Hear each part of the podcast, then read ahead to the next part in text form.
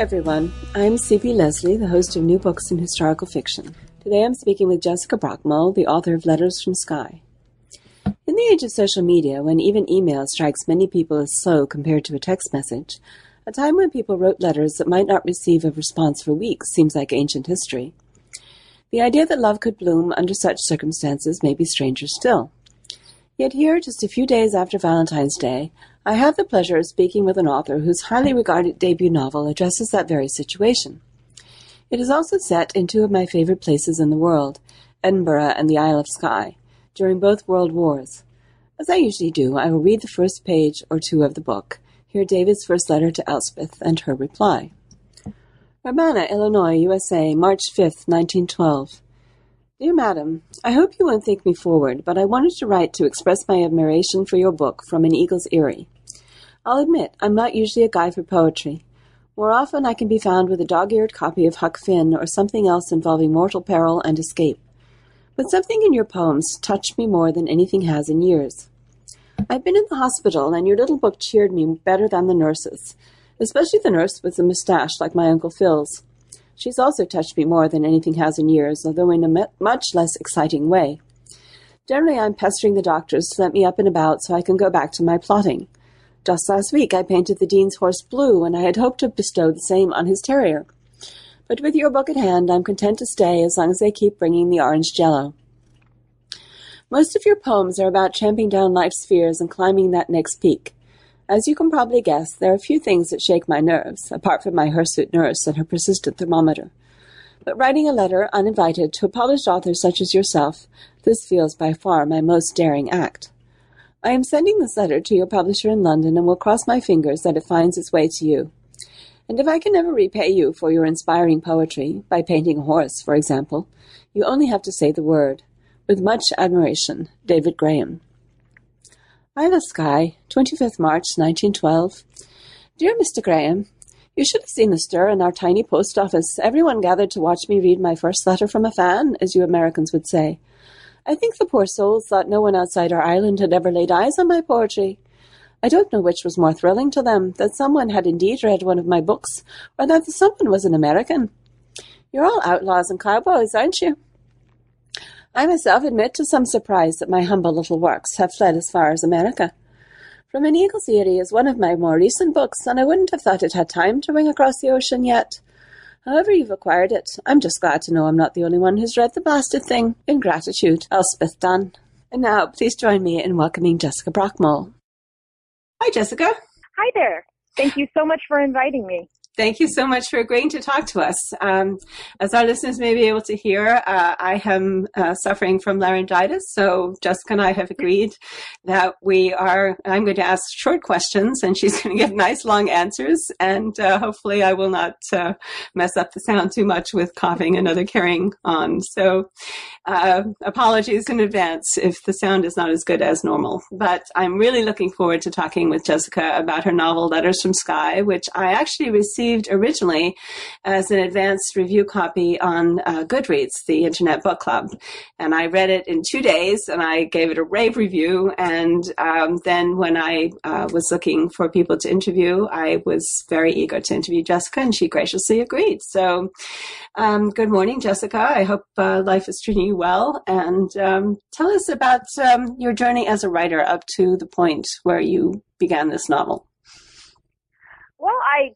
Yeah, I'm sure like many writers, I started out as a great reader um, and would go to ride my bike every day in the summer to our sort of little local library where all the librarians knew me and kept the choice books behind the counter when they came in.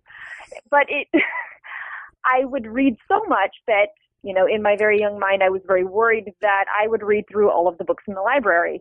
And so from a very young age, I started writing my own, you know, writing my own sequels to favorite books or, you know, ways that the books could have gone or um, things inspired. I mean, I, I like to say that a lot of my early attempts were, were sort of Little House on the Prairie fan fiction. I mean, so those were my favorite um, series of books for the longest time, and they still are.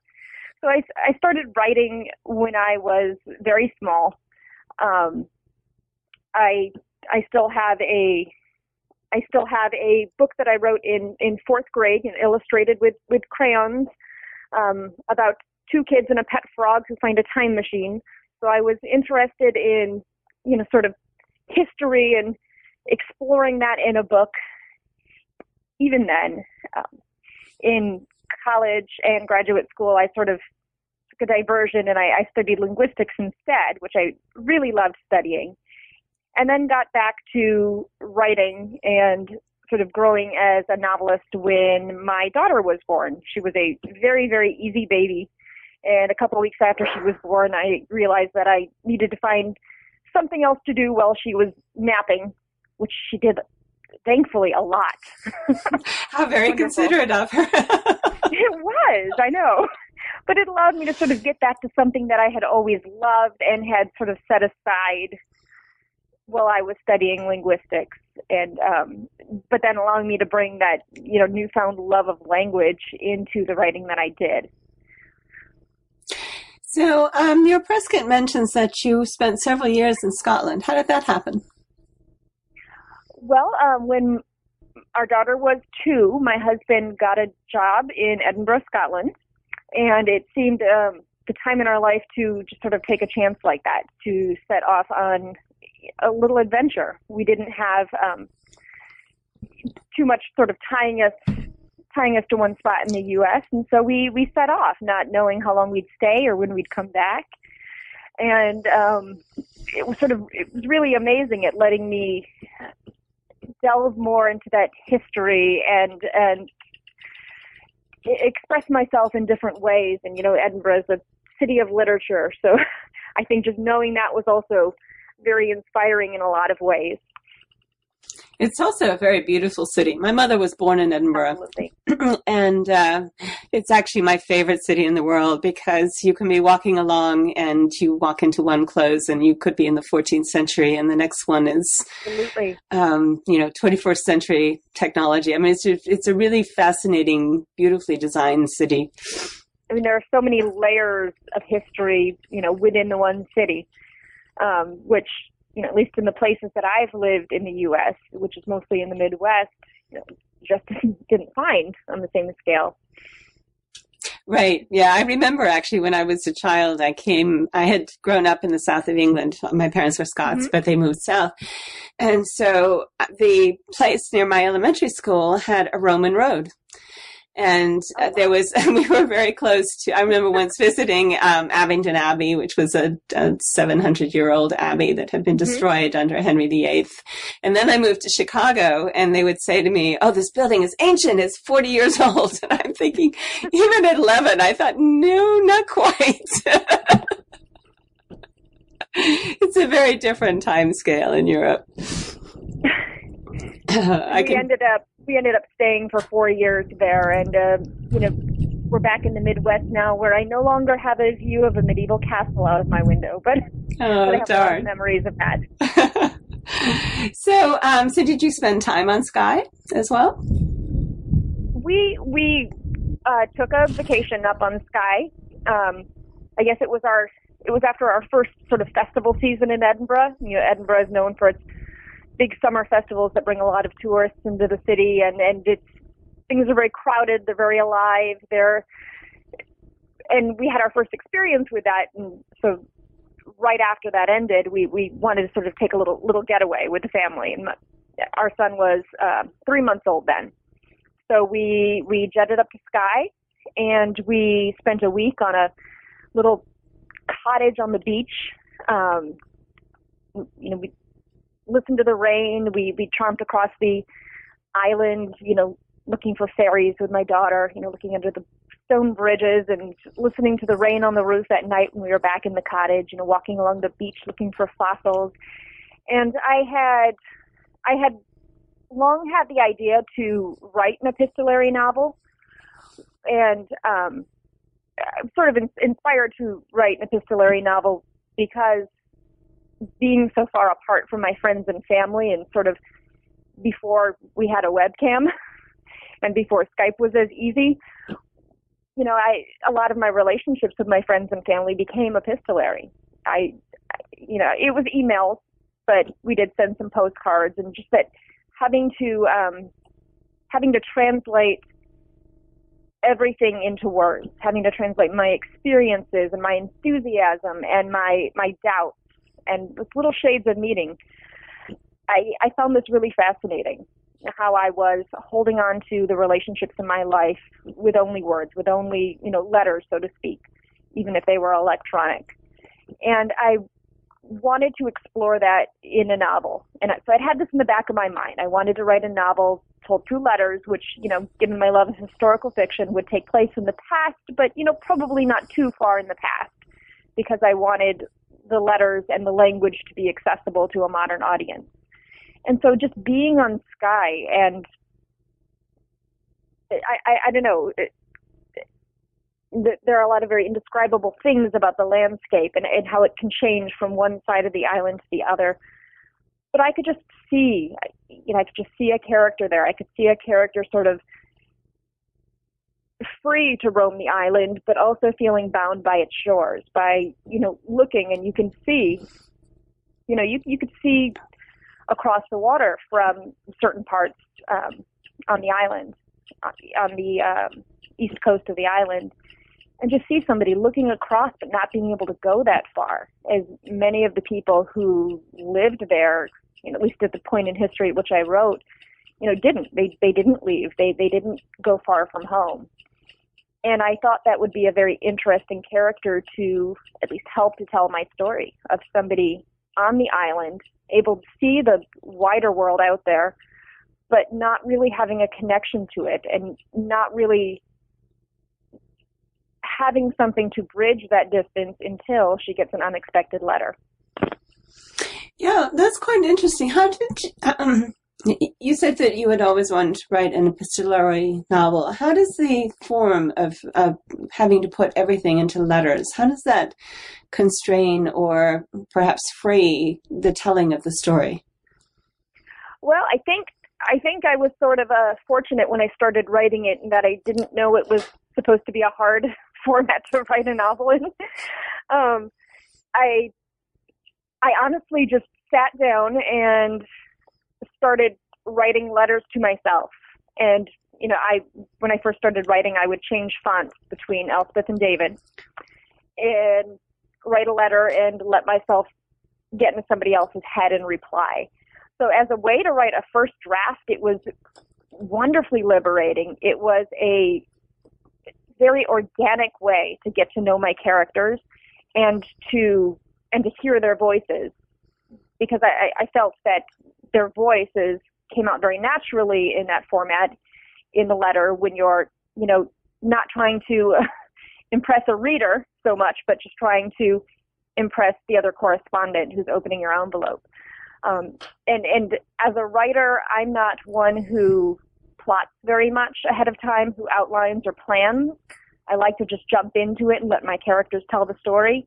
And so this was a very fun way to do that, so much that I use it as a way of pre-writing now when I write other novels that aren't epistolary, you know, sort of a, as a way to capture my characters' voices before I let them launch into the narrative. Um, but it, I mean, yeah, it, the epistolary format does have a lot of challenges. You know, the biggest one is that you, when you're writing a letter, if you're staying true to that format, you can't do as much showing. You know, letters are tell, and it, it's difficult to work dialogue into there in an authentic way. But the series of letters in themselves are sort of an extended dialogue, so, you know, I can keep that in mind. And also, it's, you know, it was difficult to, and a lot of this, these challenges, you know, erupted during revisions, when I was trying to really sculpt it into a novel rather than just a series of letters, which is what the first draft was. Um, finding this balance between authenticity and readability. You know, a lot of people have, uh, I've had people comment to me that some of the letters are just far too short to be authentic. People wouldn't have wasted postage. They wouldn't have wanted to send a very quick letter, you know, the way that we send a quick email today. And and I acknowledge that, that, that, that sort of veers more towards the readability part of things. Um, of course, people would use all the paper they had if, if it was a letter that they wouldn't hear back from for several weeks. But, you know, at some end, some cuts had to be made to keep the pace going, to keep the pages turning. And so that was another very big challenge with writing it, is is trying to balance, although any historical novelist is, is worried about balancing authenticity with, you know, just writing a novel. I'm actually not sure that that's true. I mean, I can understand that people would say that, but I remember um, the time that I went to Skye, I was a junior in college, and it was still before the time even where people comfortably made phone calls. I mean, people called across the Atlantic, and my mother assumed somebody was dead, you know, so yeah. Um, so I remember those little blue uh, uh, email, uh, foreign mail forms that people used to write. Um, and I yeah. sent one, you know, like every two or three days to my parents.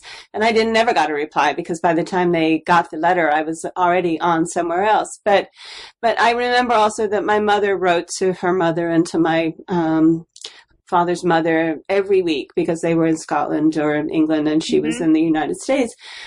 And when people did that regularly, uh, I yeah. think that they did, in fact, write very short letters, just because it was like email then. I mean, sometimes, obviously, the nineteenth century, where you had to pay for every page, people crossed yeah. their letters and did all of that kind of thing. But true, yeah.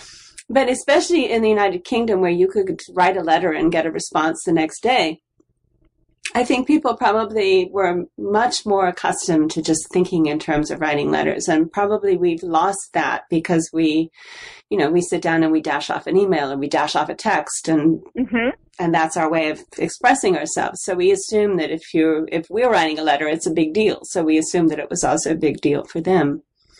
I mean, that part of the, the story didn't yeah. bother me at all. I just assumed yeah. that these were people who had gotten into a very comfortable relationship with each other. And so they're, they start off writing these long, very formal letters. And, mm-hmm. and they, and one of the things I particularly liked about the novel is that you do manage to create a distinct voice for each character, which is what I would think would be the, the difficult part of an epistolary novel, would be keeping them all from sounding the same.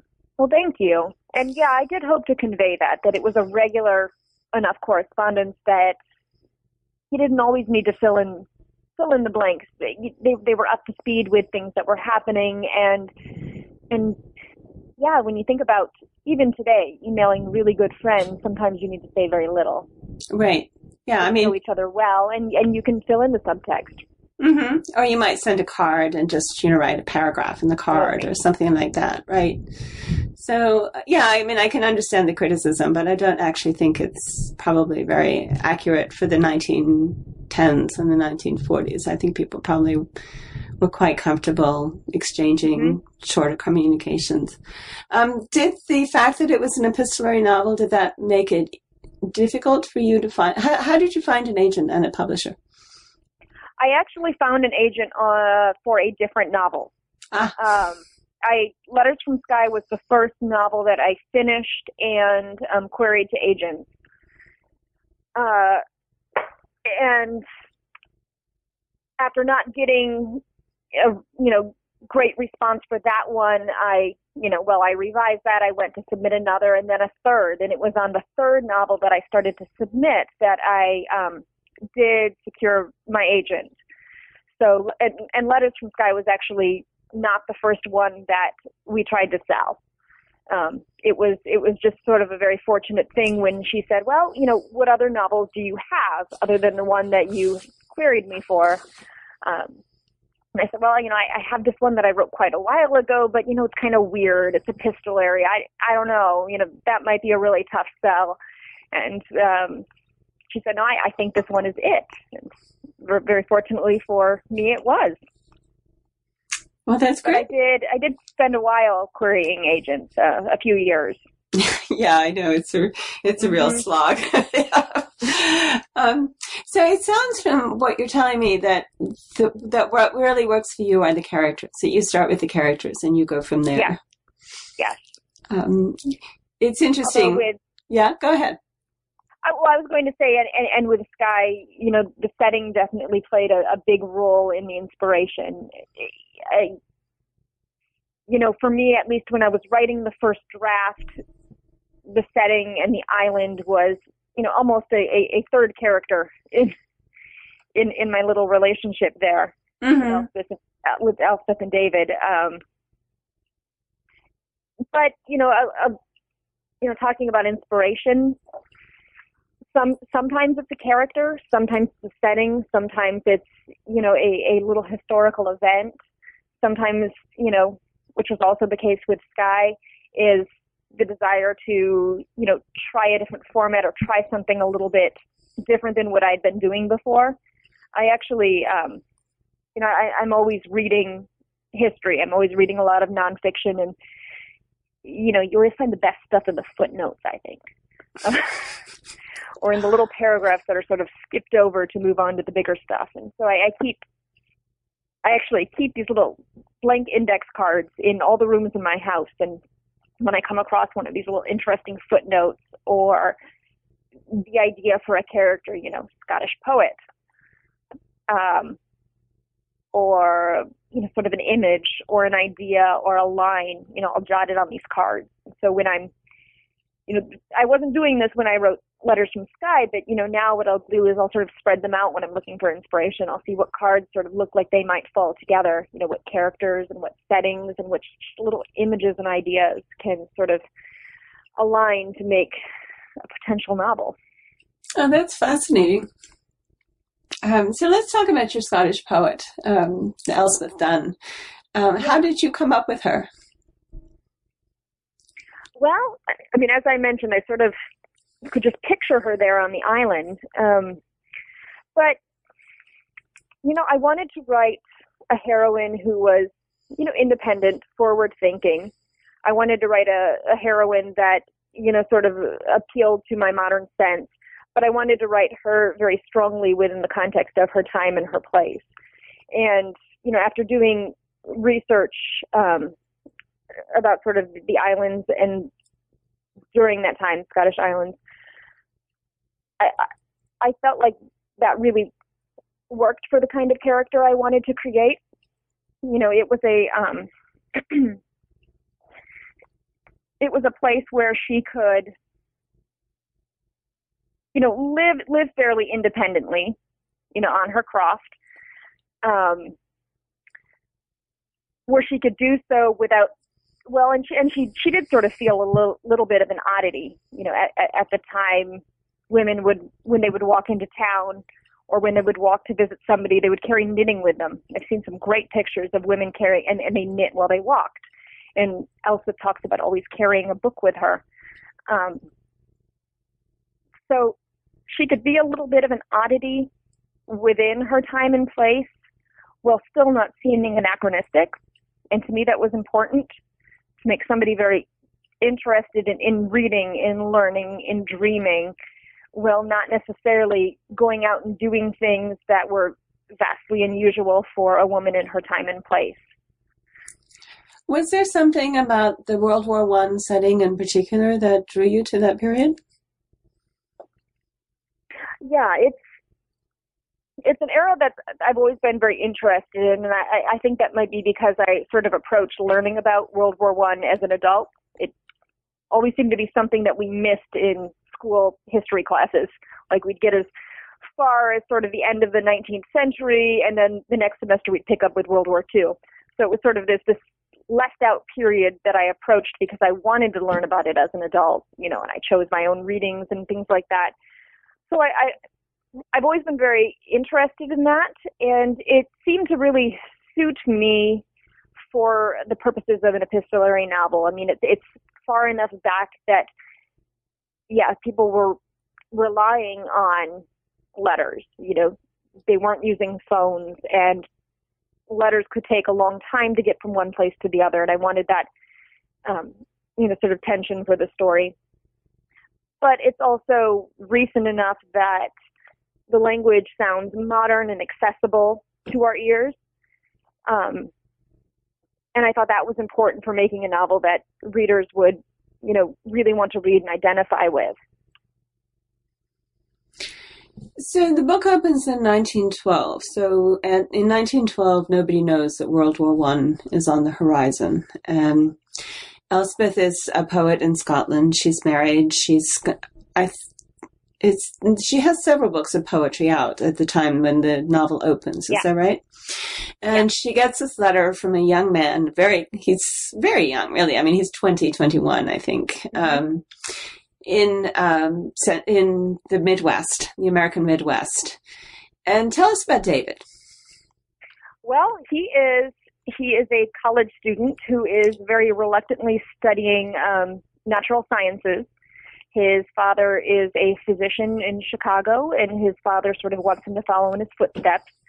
And as David's never really felt a sort of strong passion for one career path over another, um, he's going along with it for now, but he's sort of struggling in school at the time that, that we meet him. Um, he's And and he, he really is sort of a kid when we meet him. He pulls college pranks. Um, he's impulsive. He makes rash, bold decisions.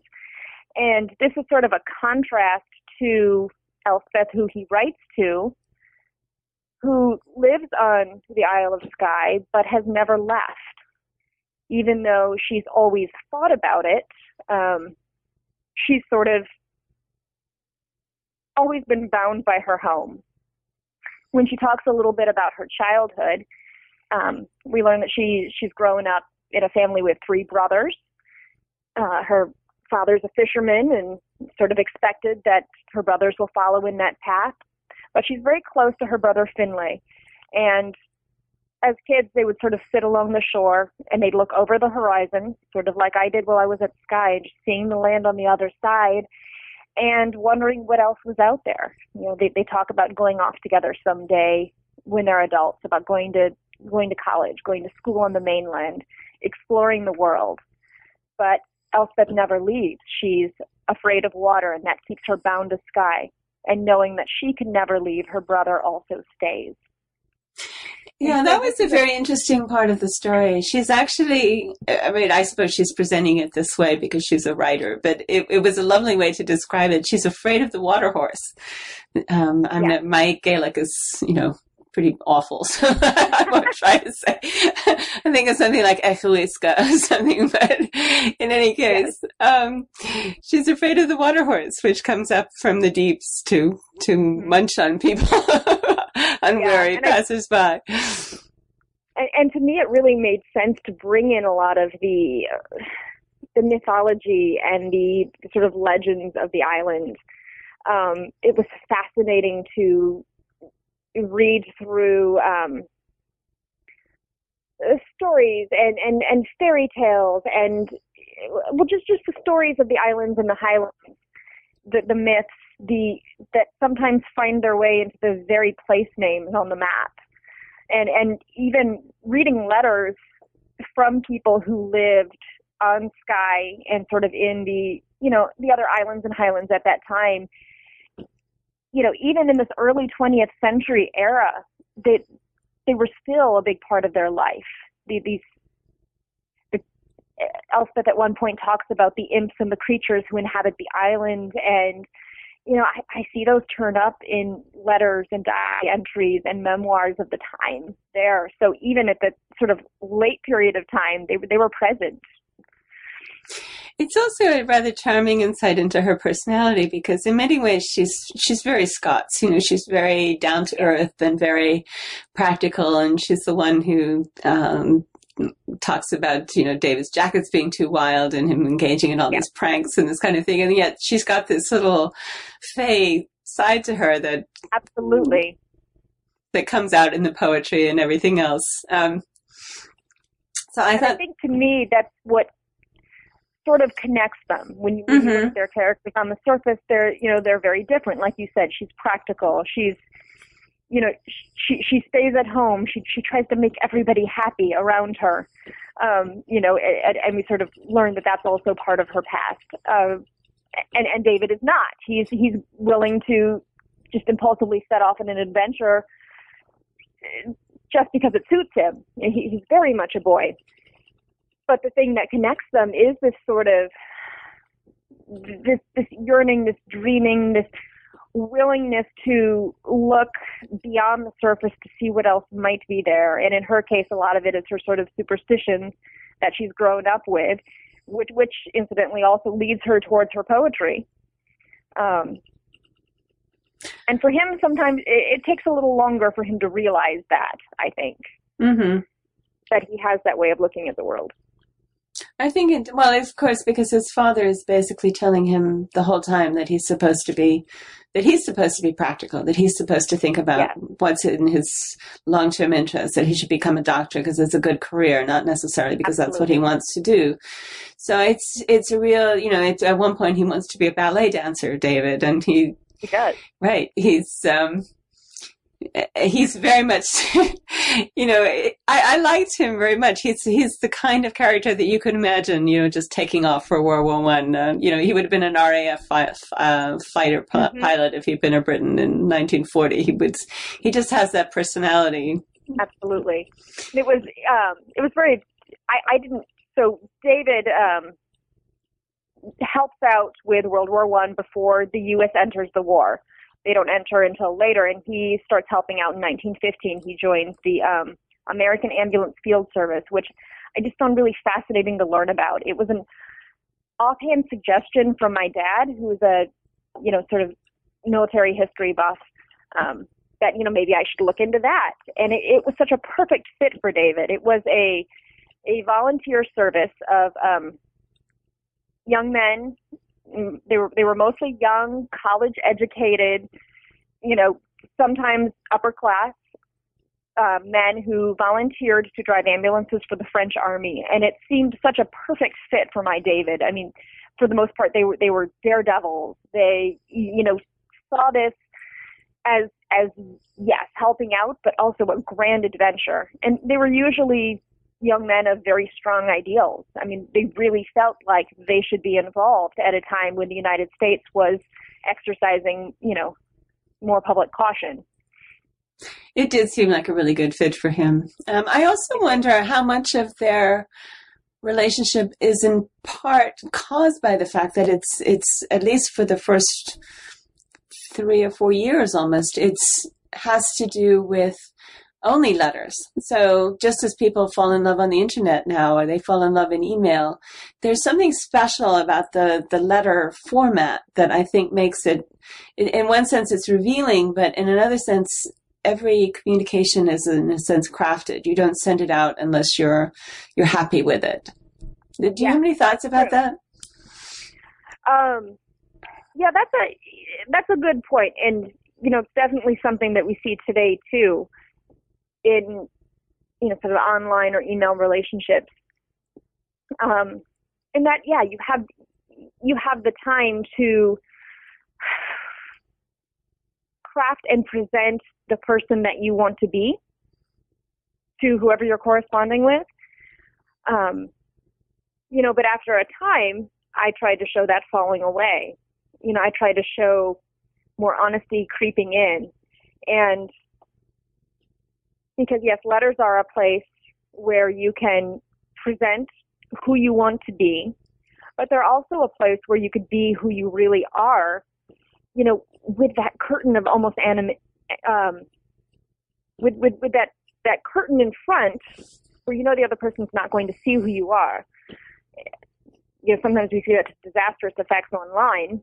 Mm-hmm. Um, but it is like what the, the the you know the mechanism that has people tell their life stories to strangers. In effect, you know that that exactly. that perception of distance, paradoxically, gives people almost a sense of that it's okay to open up because they you know they have this Absolutely. protective barrier. It's it's a very interesting phenomenon, I think.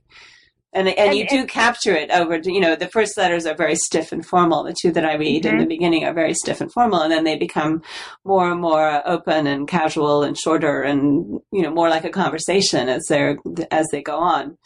But it is, it's still an interesting ph- phenomenon that they, they build this relationship without yeah. actually seeing each other or, or having a conversation. I mean, they do have a conversation, but the conversation is entirely in letters.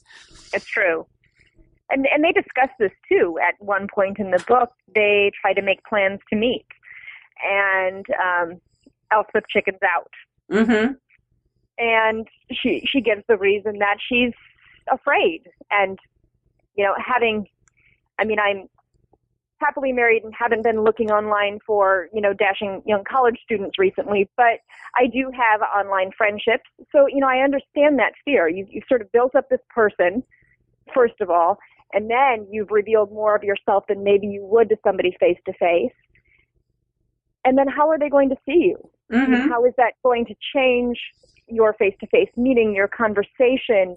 Um, you're already so raw and vulnerable just through the things you revealed in the letters without ever having seen face-to-face.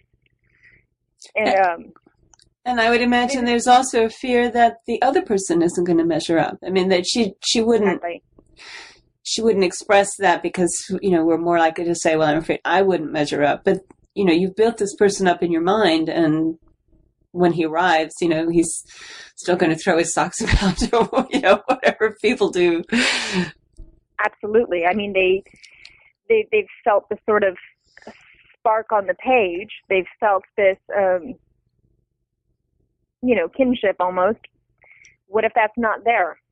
And I could see that being terrifying. Mm-hmm. And David sort of, he sort of talks about it a little bit in one of his letters, if you don't mind me reading. No, please uh, go. He, after she talks about her fears and, and not wanting to see him in person, you know, he writes, think about when you first meet a person, Sue. Sue is his nickname for her. You have to get past all of the superficial nonsense, the appraisal of accents and checked jackets, an interrogation of appearance. After you've deemed each other worthy, then you could actually settle down to get acquainted, to begin those first tentative probes of the mind. Find out what sort of thing fuels the other, what makes them scream, what makes them laugh, what makes them tremble on the rug. You and I are lucky. We never had to worry about the first part, that visual sizing up.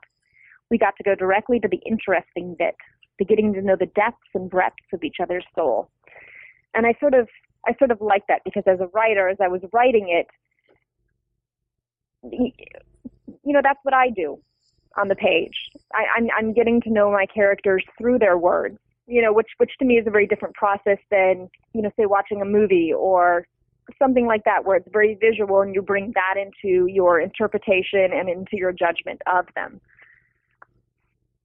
Oh, that's interesting. Um, because my thing actually is I have to, I, I'm a plot first person. Um, mm-hmm. uh, fortunately for me, I, I'm in a writing group with a character first writer and um, another one who's sort of in the middle.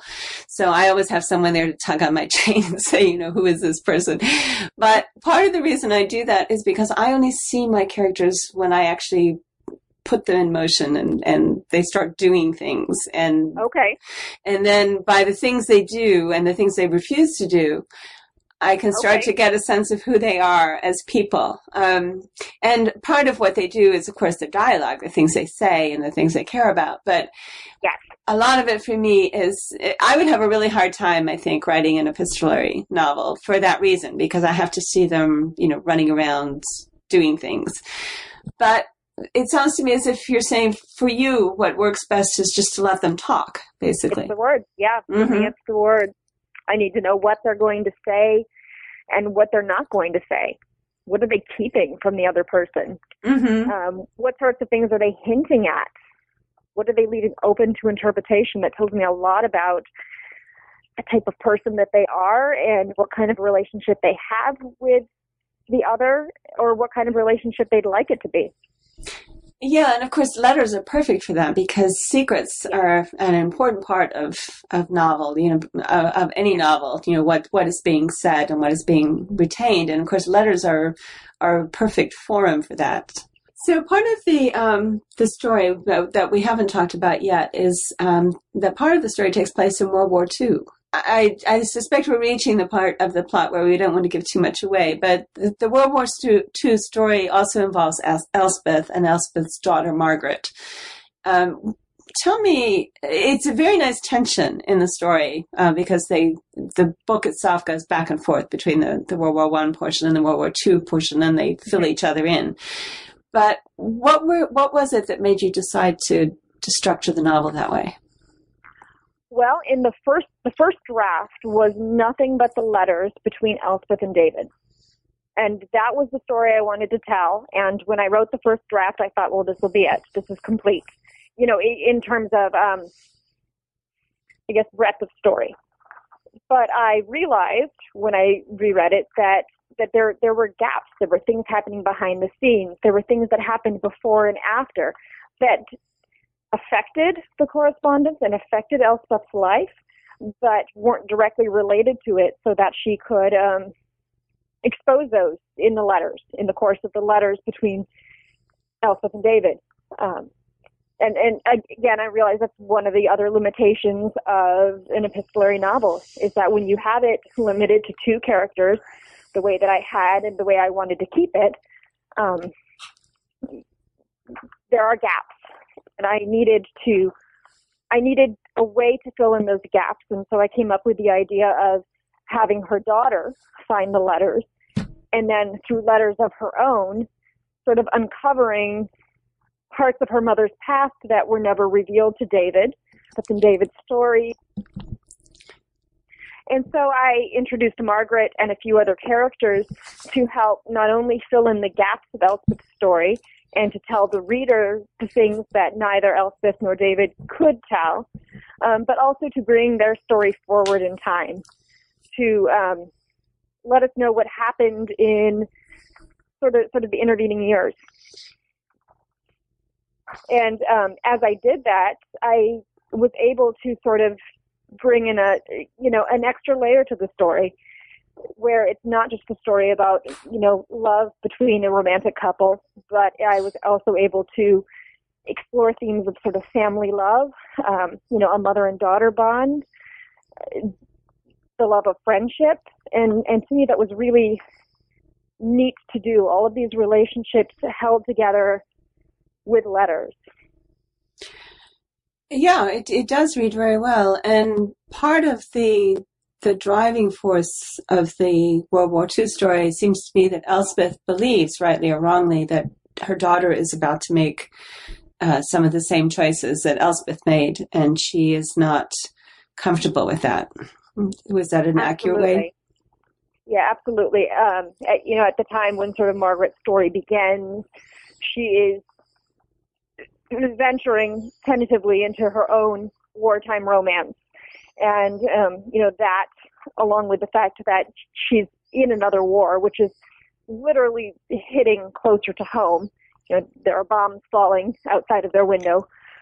Um, sort of brings it all back for Ed, for Elspeth. Um, brings back the last war, her romance then, and what that romance had left her with.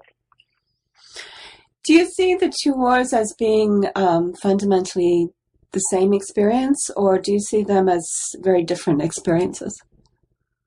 I see them as different experiences in that the characters are very different. I mean, they're very close. Elspeth and Margaret are very have a very close relationship, but I've tried to really express that they're different people and have a different view of the world and a different way of, of setting out.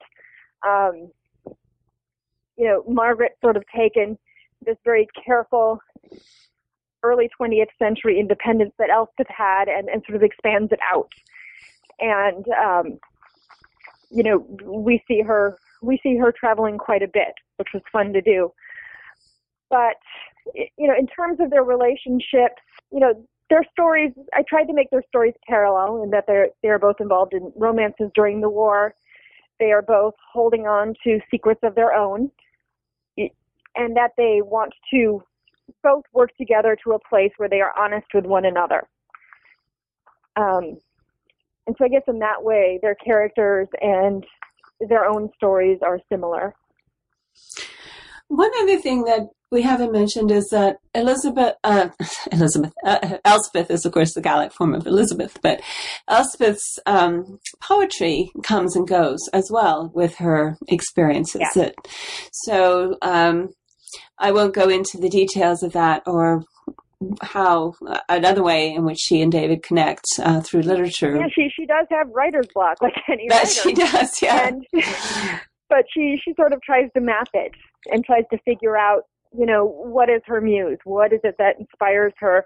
what makes it come and what makes it go. And I've, as you can't show as much in an epistolary novel as you can in a narrative, you know, I've tried to use her poetry to express the ups and downs of her emotions.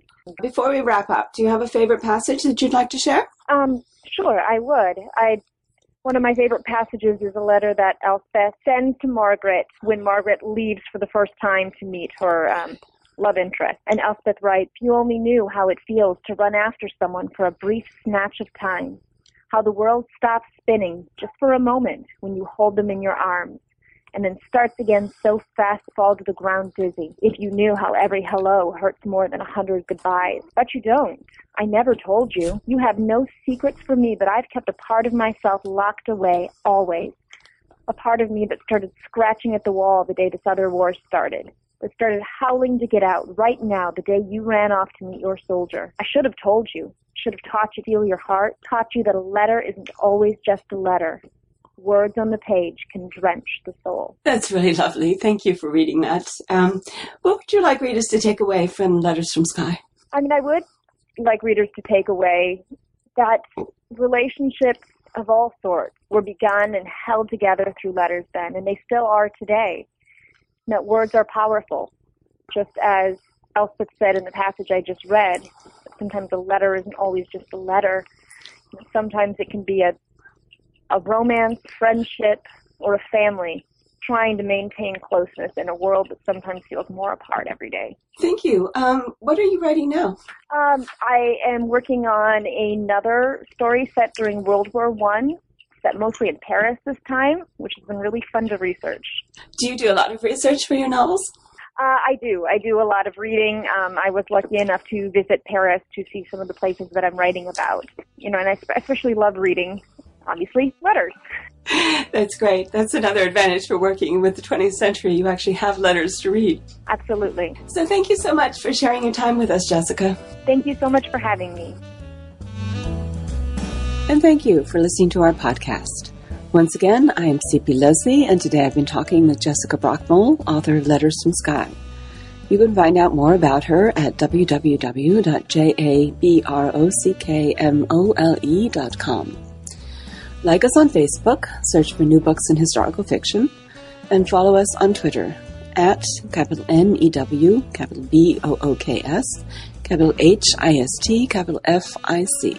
If you do, you'll see each time we post a new interview. You can also visit my blog at blog dot c p lesley dot com, where I upload expanded posts about the interviews and in general discuss history, historical fiction, and the rapidly changing publishing industry. My social media links are under the About Me tab. Goodbye until next month, when I will host another conversation about new books in historical fiction, uh, I hope without laryngitis. Thank you.